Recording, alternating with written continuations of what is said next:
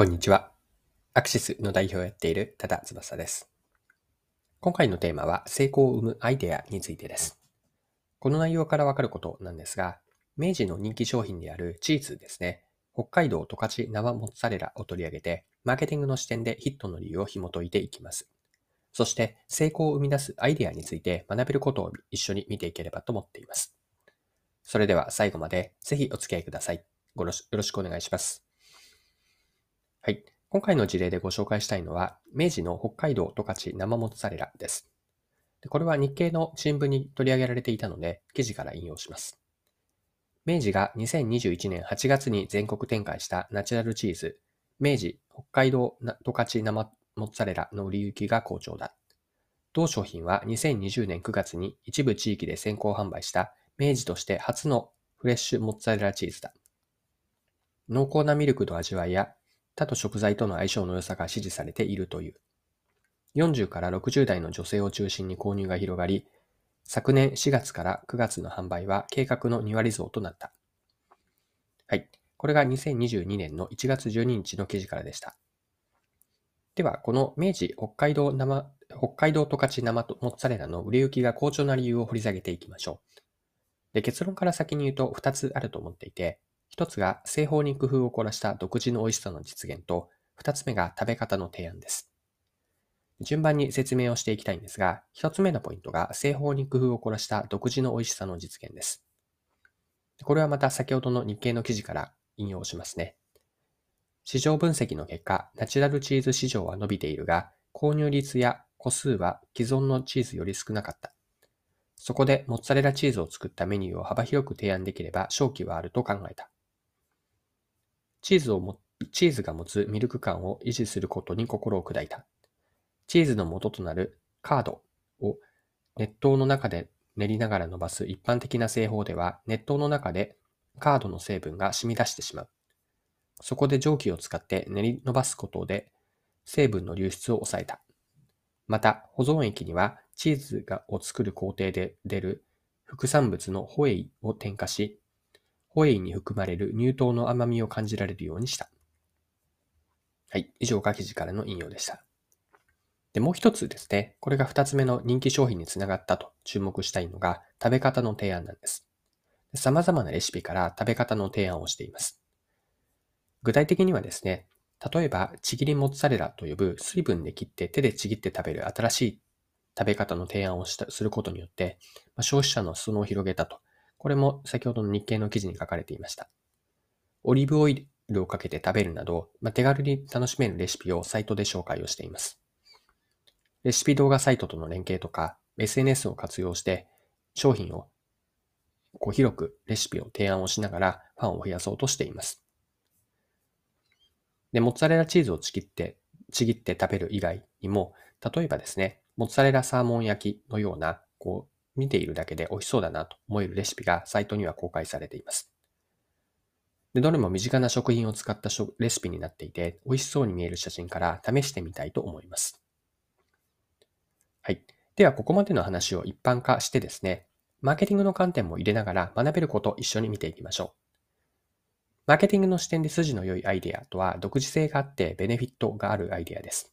まあ、独自性と便益とベネフィットですね。この2つがあるというのが良いアイデアです。で、さらにアイデアというのは2つに分解ができると思っていて、プロダクトアイデアとコミュニケーションアイデアです。で、この2つには主従関係があって、メインはプロダクトアイデアなんですね。商品やサービスについての良いアイデア。これは独自性があって利用者へのベネフィットの両方があることなんですが、良いアイデアがあって、それを伝えるコミュニケーションアイデアという、メインはプロダクトアイデア、そしてサブというのがコミュニケーションアイデアなんです。で先ほど良いアイデアには独自性と便益の2つを満たすとあったんですが、プロダクトアイデアとコミュニケーションのアイデアのそれぞれにも独自性と便益があることが大事です。具体的には、プロダクトアウトの独自性というのは、競合商品からの優位性であるし、プロダクトアウトの便益というのは使って得られる価値です。また、コミュニケーションアイデアの独自性というのは他にはない伝え方、例えば、例えば見たことがない広告映像であったりだとか、コミュニケーションアイデアの免疫というのは、それを見るだけで面白いと思えたり、まあ、好きになるような、また共感して共有したくなるような内容です。はい。で、ここで北海道十勝生モッツァレラに話を戻すんですが、この生モッツァレラについて2つの今のアイデアから当てはめて掘り下げていきます。で先ほど見たヒット理由というのが2つポイントがあると言ったんですが、1つ目が製法への工夫からの独自の美味しさと食べ方の提案、この2つでしたよね。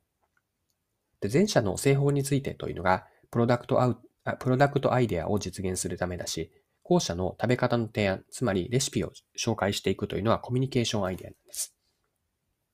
で、ここから言えるのは、独自製法からの美味しい生モッツァレラチーズがあって、初めて食べ方の提案に魅力が生まれるということです。つまり、プロダクトアイデアが、えっと、プロダクトアイデアがメインになって、コミュニケーションアイデアが10という主従関係なんです。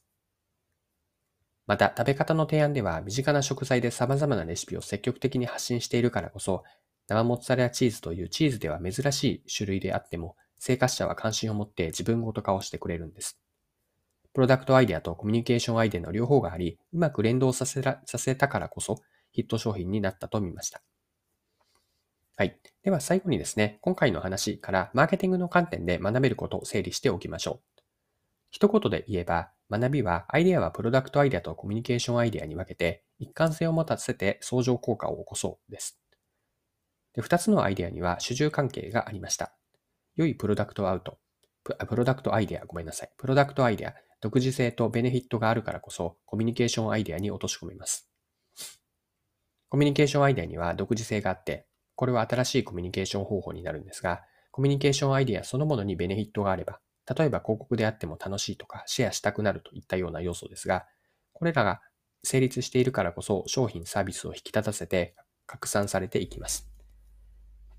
日常的にビジネスで使われるアイデアという言葉は、ともすると人によってイメージや理解が異なります。マーケティングの成功につなげるためには、アイデアを解像度高く捉えることが大事です。はい、そろそろクロージングです。今回は明治の北海道十勝生モッツァレラのチーズを取り上げて、ヒット理由とマーケティングに学べることを見ていきました。最後に内容を簡単にまとめておきます。筋の良いアイデアとは2つ満たすものべきものがあって、独自性があってベネフィットがあることです。で、アイデアというのはプロダクトアイデアとコミュニケーションアイデアの2つに分解ができますが、この2つは主従関係があって、あくまでプロダクトアイデアというのが主で、それを伝えるコミュニケーションアイデアという関係です。で、アイデアの、アイデアの一貫性からの相乗効果を起こそうという話をしたんですが、というのは日常的にビジネスで使われるアイデアという言葉は、ともすると人によって理解度が異なるものだからです。アイデアというのを2つですね、プロダクトアイデアとコミュニケーションアイデアに分けて、アイデアを解像度高く捉えて、一貫性を持たせて相乗効果を起こそうと。これが今回の北海道十勝生モッツァレラチーズに学べることです。はい。今回も貴重なお時間を使って最後までお付き合いいただきありがとうございました。これからも配信は続けていくので、次回の配信でまたお会いしましょう。それでは今日も素敵な一日にしていきましょう。